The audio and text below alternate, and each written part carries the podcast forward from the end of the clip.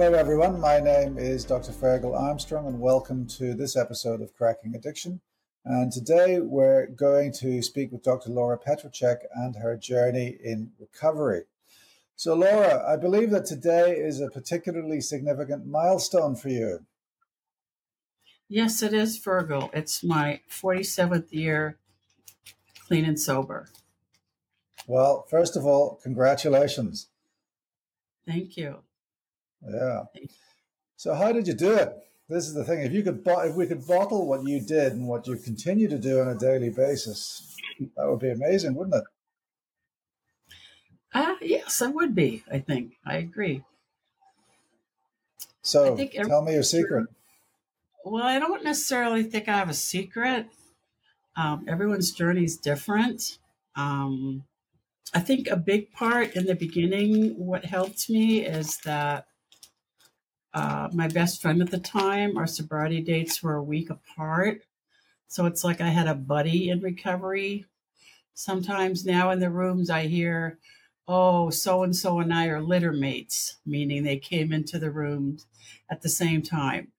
So I had a litter mate, as it were. And right. that was really helpful to be not just accountable, like not just having a home group, but having one specific person as a go-to person. So you, what what I'm hearing then it was a meaningful connection with a non-drug using peer who was as committed to abstinence as you were and was able to walk with you in your journey, share a journey. Exactly. Yeah. So can we go back 47 years ago and to the time when you first of all realized that there was a problem? Take us through that through through what was happening back then? Well, I'm going to take you back just a little bit more because All I right. first came into recovery when I was 17. I started drinking young. I come from an alcoholic family, started doing drugs. And by the time I was 17, I was drinking like a case of beer a day, smoking pot all day, doing speed. I was just getting high all the time, smoking pot. And um, and I was suffering from severe depression. And uh, at one point, my I was crying every morning uh, at the breakfast table. Mom said, "You know, I don't know what's wrong." I said, "I don't know. I need help." So she took me to a psychiatrist who put me on. I'm not sure what kind of antidepressant, but unfortunately, it is what they have a warning label now for adolescents that take antidepressants that it can make you feel a little bit better, but a little bit better so you have energy to actually commit suicide. And so uh, one evening, I took a bunch of sleeping pills for my parents and then all my pills. And I laid them out one by one. I probably took over 200 sleeping pills. And um, I blacked out. I really don't remember what happened. My uh, my dad said, Oh, she's high, put her to bed. But my mom, she said, No, something's wrong. She looked all through my room, found the empty bottles, called the ambulance. I coded in the ambulance. I was dead on arrival. I was in a coma for a week, and it was really touch and go. And mm-hmm. when I woke up, I honestly was not happy to be alive because I thought, not this shit again. Like I didn't know, I had no tools for living. And I thought, I cannot go back to how I was living. I'll, I'll never make it. And so they had a woman, uh, kind of fast forward, I was in Alice adolescent psych unit. They had a woman from AA come to talk to me. And she said, Well, I don't think you're crazy. I think you're alcoholic. And I said, Really? I said, I'm 17. I can't be alcoholic. She goes, Yeah, I think so. I was like, Okay.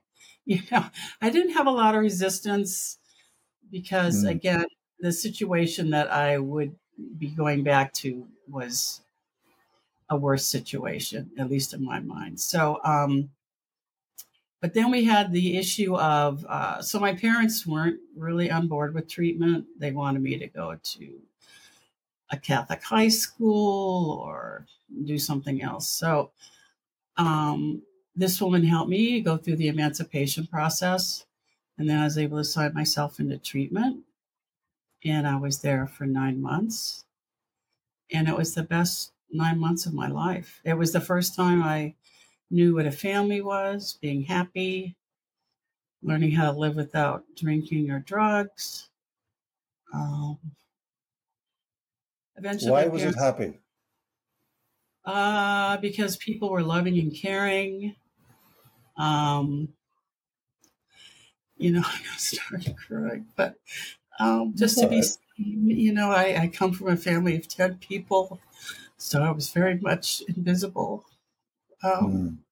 And really, you know, trying to commit suicide was probably the first time I really felt seen, sad as that sounds, there is. Mm. Um, there was just a lot of chaos um, with, you know, parents drinking, my brother dealing drugs out of the basement. It was just pretty much a shit show. And um, how I survived was school. You know, I just dug into school. I'd go to the library. At one point in California, the schools were so crowded they had double session. And I begged my parents so I could go to school to both of them, meaning 7 a.m. to 5 p.m. So I wouldn't have to be home. And um, yeah, school saved me for sure. Um, but school, school saved you from what? That's what I want to know. Uh, from the despair, from the chaos, from I was really bullied a lot at home and at school, but at least I was in the library, no one really bullied me. But at home, there was no safe place. You know, I had five brothers. They were pretty much one in particular was very sadistic. And my parents never intervened. And I think they were overwhelmed and in their own alcohol use stuff. So I really didn't want to be there. It wasn't safe. Um, so that's why I didn't want to be home. Um, yeah, they'd say really mean things like, so the thing was, my brother would steal my food. He'd say I'd eaten. He'd call me names like Porky the Pig. At school, they'd call me Skelly because I was so rail thin and starving. And the school nurse said, uh, I don't know, I think you might have leukemia. I'm going to call your parents in. And um, that's, you know, I mean, when I came into rehab, I was probably 90 pounds soaking wet and I was five, six. Um, so, uh, yeah, I, um, I, you know, I remember early into rehab, it'd be five o'clock and I, you know, time to have dinner and I didn't even have breakfast or lunch. I just learned how to not be hungry. Um, my parents would lock the freezer because there are so many of us, and I learned how to set the alarm at two and go in the freezer. And to this day, frozen food is still a delicacy. How sad is that? But it is because um, that's when I could get food. Um, so it was not a good situation. Yeah, and and then I started going to meetings, you know, when I was going to leave rehab.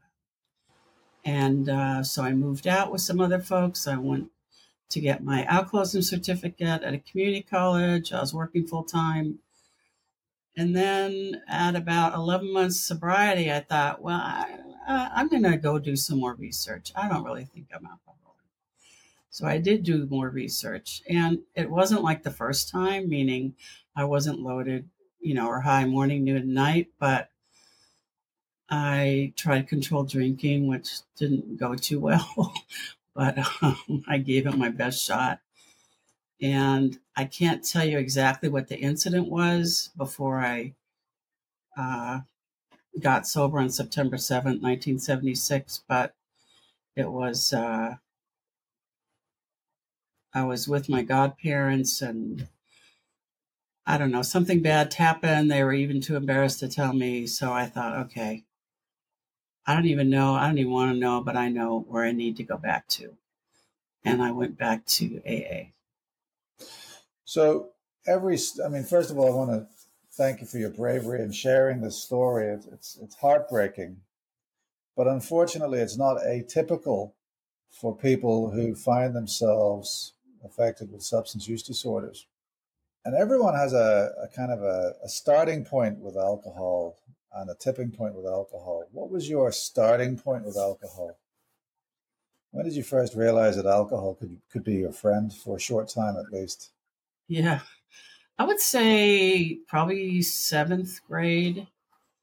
My friends and I would go in my parents' liquor cabinet and you know, we drink so much and then fill it with water and try to not have it be noticed. And uh, and then, uh, you know, my brothers were older and they could get alcohol, so they would get us alcohol. And um, but yeah, it. I I didn't really feel the tipping point probably until eighth grade. I think when I got drunk.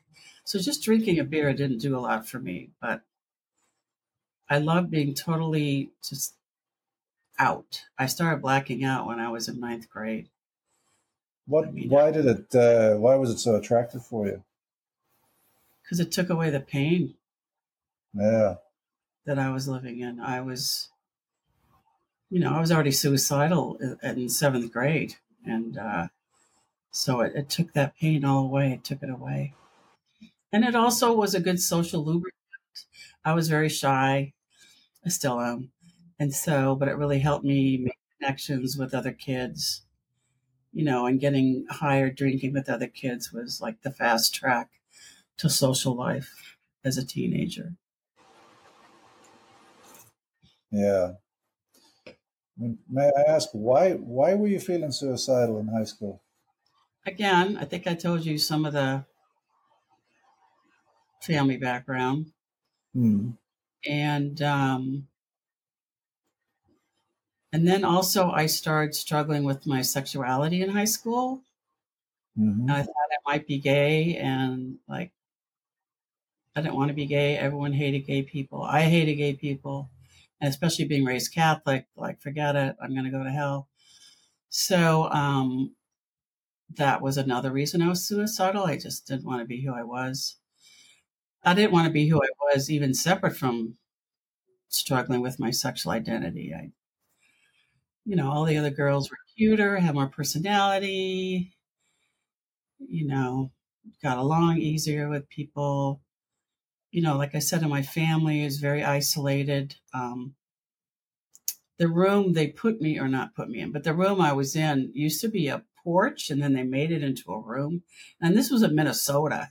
It was fucking freezing in this thing, and um, and then I was separated from the house. So I mean, you know, I already felt like I don't belong at home. I don't belong in school. I don't belong anywhere. So what am I doing here? It was just very, very painful. And that feeling of belonging is still a big struggle. There's there's two key kind of thought processes that I I worry about when I when I chat to people who are feeling the way you felt, and feeling as if you're a burden or feeling as if you don't belong are really for me red flags. Yeah, So you, don't you, belong. you, you didn't belong.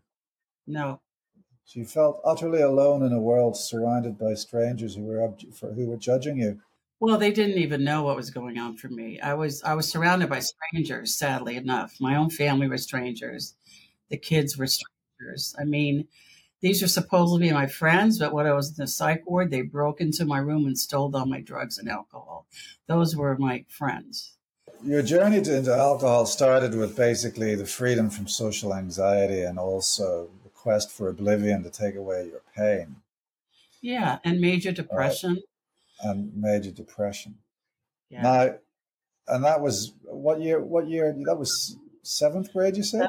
71 or 71 i was in ninth grade so like 68 69 And then you you talk about this desire to suddenly come clean and, and stop drinking alcohol.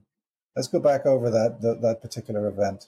Was there a tipping point, or was it a gradual realization? yeah no you mean that i went back out Yeah, is that what you mean yeah i actually was really struggling at that time with my sexuality and um so when i was drinking i could have sex with men and then it was fine but if i was Yeah. sober it didn't go so well so that was Mm. a big tipping point it was easier to be straight when i was drinking then you had your overdose, and then you went to the supportive environment. That nine months, and you were the happiest in the world. You said, Yeah. It was so great. Like I never knew what a family could be like. Like people say, "Good morning," and people say, "You know, I love you. I care about you." Like the the first time I experienced a hug was in rehab, and I just couldn't Yeah. start. I couldn't stop sobbing. You know, I never Yeah. had uh, physical Yeah. connection. Yeah, So your So- your inflection point into into abstinence was basically the suicide attempt and being reached out to by someone from AA, who then introduced you to this into this supportive Exactly. environment. Yeah, and there you felt as if you belonged. yeah, yeah. Yeah. So again, we've got this theme of social connection. Right. And not just belonging, but people who cared and see me, Yeah. you know. Like they had, I finished school in rehab and, you know, I finished like a year and a half early and they were like, well, I said, oh, can I just start college? They're like, well, no, you can't. And, but so it was hard because school like became my drug of choice and I really missed not doing it just for the short periods of time. But anyway, yeah, um, the rehab was great. My parents did come eventually to family group. And then my counselor told me that my mom was drunk each, like a couple times. And then I don't think they came anymore after that. Moving forward, you're you you kind of dabbled with controlled drinking a little bit. Now we we've talked in other episodes about how at least I've expressed to you how I feel that people who have a, an alcohol use disorder, when they start thinking about controlled drinking, well, that's actually a cognitive distortion. Would you be happy to talk about your thought processes around controlled drinking when you were trying it? So, a couple things. Um, when I was uh, in school to be an alcoholism counselor, we had to write a paper on our theory of uh, alcohol, alcohol, yeah, alcoholism or chemical dependency. And so I wrote a thesis on chemical independency, meaning I'm not dependent on chemicals. Until actually, the professor gave me an A. He thought it was. I did a lot of good research, so it was well, well researched. But here's the thing: what happened for me about controlled drinking. So, like you and I are talking now, but let's say I decided on Friday I'm going to have two drinks at six. That's all I would be thinking about. I wouldn't hear a word you're saying, Fergal. I would just be thinking in my head, obsessing. I can't wait till Friday at six o'clock. So I missed whole conversations at times because I was obsessing about what I could drink. And then um, most of the time, it wasn't just two drinks, you know, it was 20. I mean, my capacity to consume alcohol was just unbelievable. I, I just couldn't believe it, but I, but I could, you know, because I did, you know, I'd have drinking games with guys and I'd always drink anyone under the table, any guy under the table. And I was actually Yeah. proud of it, you know, and they were like, how do you do that? But, um, but yeah, it didn't, you know, uh, it didn't do well. Here's another, uh, really negative consequence is that I, I didn't have enough money because I was spending so much money on drinking and doing drugs again. So I moved back home after not being home for three years. That Right. was not a good place for me. So getting sober, I moved back out.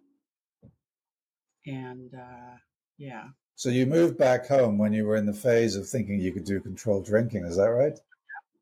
yeah. All right. So what was the thinking behind that? Why did you think moving back home would be a good idea? Well, I knew it wasn't, but I didn't have enough money to support myself. And, you know, nowadays parents give their kids money like water. But, you know, back then, you know, if I could get a dime from them, I was lucky. So it, it didn't happen like Mm. that. You know, I needed, Right. one of my roommates moved out. I asked for money to cover for the rent. Yeah, sorry about your luck. And so um, I moved back. And then it was just comfortable in a sense of because most everyone drank, so I could just then no one was going to say anything about my drinking. But um, but I could tell I was going downhill fast, and I was like, I know I need to get back to AA. So you were effectively you'd relapsed. You know, you were back in an environment that was enabling your alcohol use. Oh, for sure. to Huge yeah, enabler. yeah. Huge enabler. Yeah. So where did where had the controlled drinking gone at this stage? Uh, Was it was that um, Where has the cold drinking gone? that gone down the toilet? it went way far away. It went. It, it, it was an uh, experiment. okay. I was just talking with a client earlier today about her. little- I call. I said I call them little science experiments. Like she was trying to do these little cans of alcohol instead of a bottle of wine, and she said, "Laura, all of a sudden I realized I was drinking like I had 16 of those cans, which is you know three times more than a bottle of wine." So yeah, I realized my science experiments were not working, and uh, I couldn't write. And I knew it. I I knew it, and I and I liked my life better sober, even though I didn't like feeling so much. But it was definitely a better life. So I mean, you know, we're talking about science experiments, right? But if science experiments are dependent on feedback loops, right? Yes. In fact, I, I would I would actually argue that the whole of life is dependent on feedback loops. But were you getting the signal that actually controlled drinking was a disaster for you, or were you ignoring that signal? Uh, I was getting a single a signal.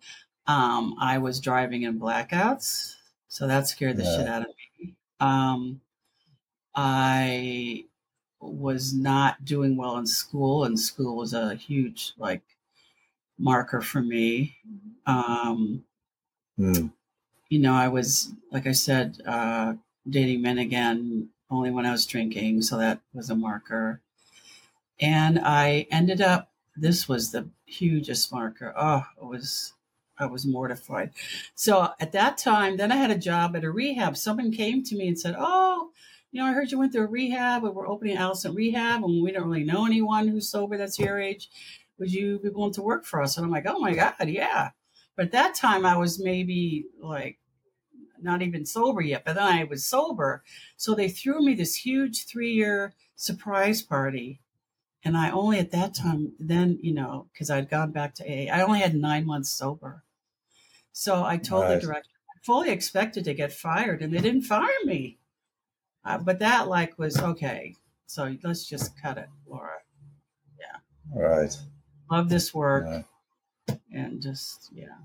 Then, then the second Damascene moment happened. You know, that moment when you knew this is it. You know, I really do have to get back to AA, this is it. I really do have to stick on my on my recovery journey, and no more controlled drinking. And this is it. What what what what happened in your life that made you think that way? Well, like I said, you know, the job. Um, and see, at this time, so I was diagnosed with bipolar disorder at three years clean and Hmm. sober, but I was starting Yeah. to experience some of the bipolar, but I didn't know what it was. And I had in therapy in AA had been like this all throughout my recovery. If it wasn't for therapy, I definitely wouldn't be here either. Um, but my therapist would start asking because I was starting to sink into despair. And I'm like, you know, this is, and now I'm sober and what's happening? You know, it was really scary. Um, so I knew drinking wouldn't help that. And I knew what had happened in the past, you know, and I just thought, no, this time, you know, I just got to definitely stay sober. I don't want to risk that again. And, um, but I was really like in recovery, I saw a lot of people, their lives seemed to do this trajectory, and mine went this way. And I could not, for the life of me, figure it out. I was going to all these meetings and sponsoring and recovery, and my therapist is like, "Well, you have a mood disorder. You have, you know, you're depressed." But she goes, "I think it's something more." And then she started asking me each week if I was suicidal, but I was lying.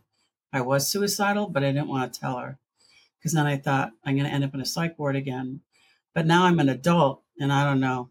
I don't think that's going to be such a good place for me. So I lied to her for months, and I was just like Right. holding my fingernails. And then I called my sponsor like three in the morning. I said, "I'm, you know, I'm not going to make it," and she came and got me. and she brought me to a rehab.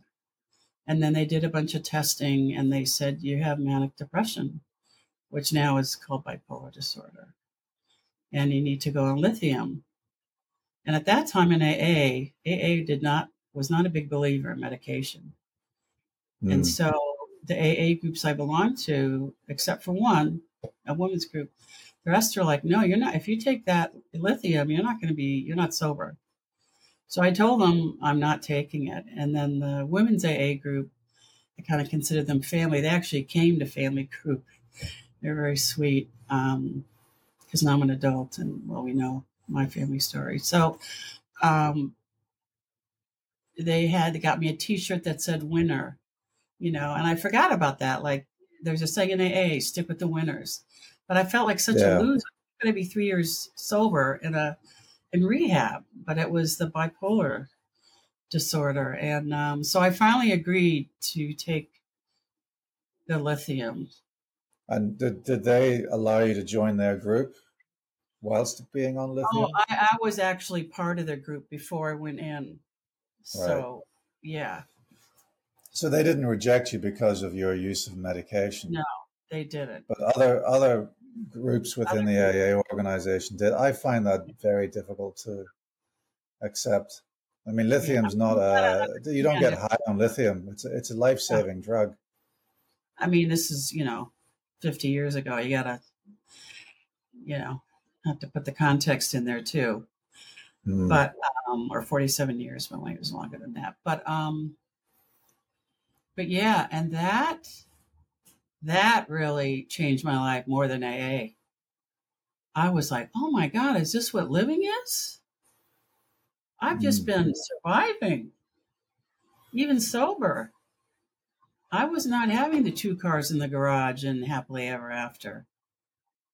I was struggling yeah. every single day, every single day, and I could not figure out why.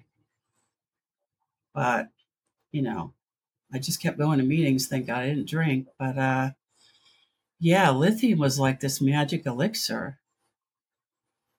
And mm. uh, I was like, wow, this is a missing piece. So not only were you struggling with not belonging and not being cared for by your family, you were also struggling with your sexual identity. And you must have been struggling with at least the prodrome of bipolar disorder when you were a, a teenager. And you had, you had so three things that were really, you know, they were really setting you off course. Not just one, but three things. And yet you won. You are a winner, Laura. I can't put it any other way. You know, you've managed to get through that where lesser mortals would perhaps have failed. Thank you. That yeah. means a lot to me. But it's I, so true. I, I am uh, lucky. I do feel very grateful because I really didn't yeah. think I'd make it this far at all. Yeah. And I'm, I'm very glad I have. So I think you need to be congratulated, or the, the 20 to 25 year old Laura needs to be congratulated because without her, we wouldn't have the Laura Petracek today that we know and love. Oh, thanks. So, after that diagnosis was made, and after you were started on lithium, did your life, and, and you continued in your journey of sobriety, did your life take a turn for the better? My life took a huge turn for the better. And so much so Whereas I had accepted my alcohol use, alcohol use disorder after a year and a half on lithium, I decided I did not need lithium anymore. Mm. And it wasn't a, a huge change initially, but it made my recovery just 10 times harder. And then, you know, I had therapists who, it wasn't until 10 years ago, a therapist I was, he asked me, What mood stabilizer are you on? And I said, uh, What's today? Thursday? Or no, he said, How long since you've been on a mood stabilizer? And I was like, Okay, was it Thursday? I said, About 30 years. And he was like, What? And it made my life so much harder. You know, I was, they uh, prescribed antidepressants, which helped a little, but then it also triggered that. Um, that uh, manic, not manic, mm. uh, hypomanic. Yeah, manic.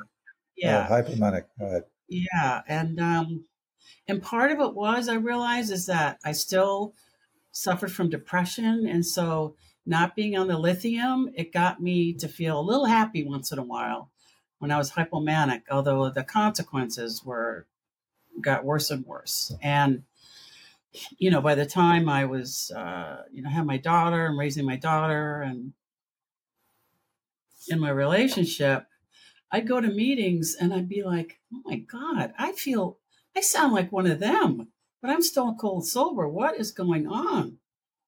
And it was mm. being the symptoms of bipolar, but not being properly medicated, meaning I was extremely irritable, mm. you know, angry, and, uh, you know, my moods were like this my partner didn't know who she was coming home to. And that's like I'd hear at the meetings. Oh, my partner, husband, wife didn't know who they were coming home to when out when that person was drinking. And I said, Oh my God, I sound just like a regular alcoholic, but I'm not drinking. And hmm. finally, when I got back on a mood stabilizer, I was like, uh, and I I had a huge amends and and continued to for a while. Um, not just to my partner, but to my daughter. Because, you know, I, the one thing I really wanted was to make her life like a total 360 from mine growing up. And uh, yeah. I feel like I failed her. And, uh, you know, I mean, we're, we're definitely very close now, but things were not, we weren't close for a few years. And, uh, after I got back on lithium and then making my amends and talking to her about bipolar disorder. Because I had only I've talked to her about addiction, she knows in recovery and depression, but not bipolar. And she yeah. really didn't know about it because she was so angry with me about how I was, you know, that I was just not the nicest person at times. Yeah. So that's been a huge another big part of my recovery is the mental illness uh, at one, when my daughter left for college, I really went into a deep depression, and um, my psychiatrist recommended uh, transcranial magnet, magnetic stimulation. Mm-hmm. I don't know if mm-hmm. you've heard of it, TMS. Yeah, yeah, yeah, totally contraindicated if you have bipolar disorder. So mm. about mm. twelve treatments in, my partner and I are out in Virginia visiting my daughter for a tournament and I went into a full blown manic attack. It was horrific. I was scared. The whole thing was a nightmare. And, uh, you know, it took me, and that's where the book came out of my book, because uh, I ended up in a year long DBT program because I was so dysregulated. Even the medication wasn't making much of a dent. And uh, so whenever I hear anyone mention TMS, I say, no, no, no. Yeah. But again, I have bipolar disorder. You know, I guess if you have quote unquote, mm. quote, regular depression, it helps. But that was a huge mistake on their part. And uh, yeah, that was all, that was like worse than when I was 17 and worse than I was 19. You know, and then worse when I was 21 when I first was diagnosed. So, where where you are now, you are a successful practicing psychologist. You are a successful author with a a book that you would uh, advise others, or that you within which you share your wisdom regarding the combination of AA and dialectical behavioral therapy. And that's a that's a in terms of retrospectives, that's a that's a huge win, isn't it? That's a long term success. it is a long term success, and um, and of course, you know, uh, life happens when you're clean and sober, just yeah, like it you does. weren't. Yeah. And uh, you know, several months ago, uh, huge loss of my partner dying, and um, yeah. so I'm still uh, reeling from that. I mean, today, um, you know, I know we'd be celebrating together, so. Uh, so it's it's a reminder, almost more so, of her death than of my recovery. But you know, um, I know she'd want me to celebrate, so I'm going out with my daughter and a couple of friends tonight. I wasn't going Mm. to, and my daughter was like, "Mom, you gotta," you know. I You said, she, to. "What are you doing to celebrate?" And I said, "Well, I'm going to be on the podcast and be interviewed." She goes, "Well, you got to do more than that." what you mean? There's more to life than us on a podcast. she goes, "That doesn't sound like." So, Well, I'm, I'm I'm almost tempted to be offended by that. well, okay, you know, if she's a whatever millennial, Gen Z, who knows, whatever. All right. She's a young person, and you know, their idea of celebrating is different. So, Yeah. So, what we've almost run out of time, but I just wanted you to to to ask you this question: What message of hope would you give to someone struggling with mental health issues, struggling with their sexual identity, struggling with not feeling as if they're belonging, struggling with a substance? What would you say to them? I would say keep going. You know, one day at a time.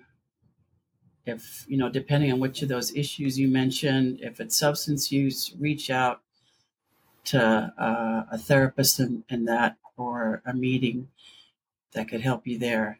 If you're struggling with your sexual identity, you could go to a LGBTQ community center or uh, type of uh, center that could help you. Um, if you're suffering with a mental illness, you know, reach out to a therapist or, again, a community type clinic. But uh, I remember um, this one saying, if you're going through hell, keep going. Just keep one foot in front of the other. And so many times I would just tell myself, just, you know, or in AA, they have this saying, what's the next right thing? And even if I was crying or upset or whatever was going on, some would say, What's the next right thing? Well, I was going to go swimming. Well, then you're going to go swimming. Or what's the next right thing? Um, well, I have X, Y, or Z to do. Then that's what you're doing. You know, not to get Hmm. stuck, not to look at where your feet are, not Yeah. to just keep moving and go to the people that could give you help in those particular areas. So reach out. You know, now, I mean, I think people are lucky. You know, at the time I went to go see a psychiatrist, I hid in the bottom of uh, the back seat because I was so ashamed. But now mental health is being talked about, and same with substance use. You know, um, so there's a lot of people out there that you haven't met yet that care about you, that love you, and that want to see you make it. Laura, I think we're running out of time, but I want to thank you for your bravery, your honesty, and also your courage. Because I think you you can inspire so many other people. Thank you so much, Laura, for your time. Thank you so much, Fergal, for having me. That's all for today, folks. My name is Dr. Fergal Armstrong, and this has been Cracking Addiction.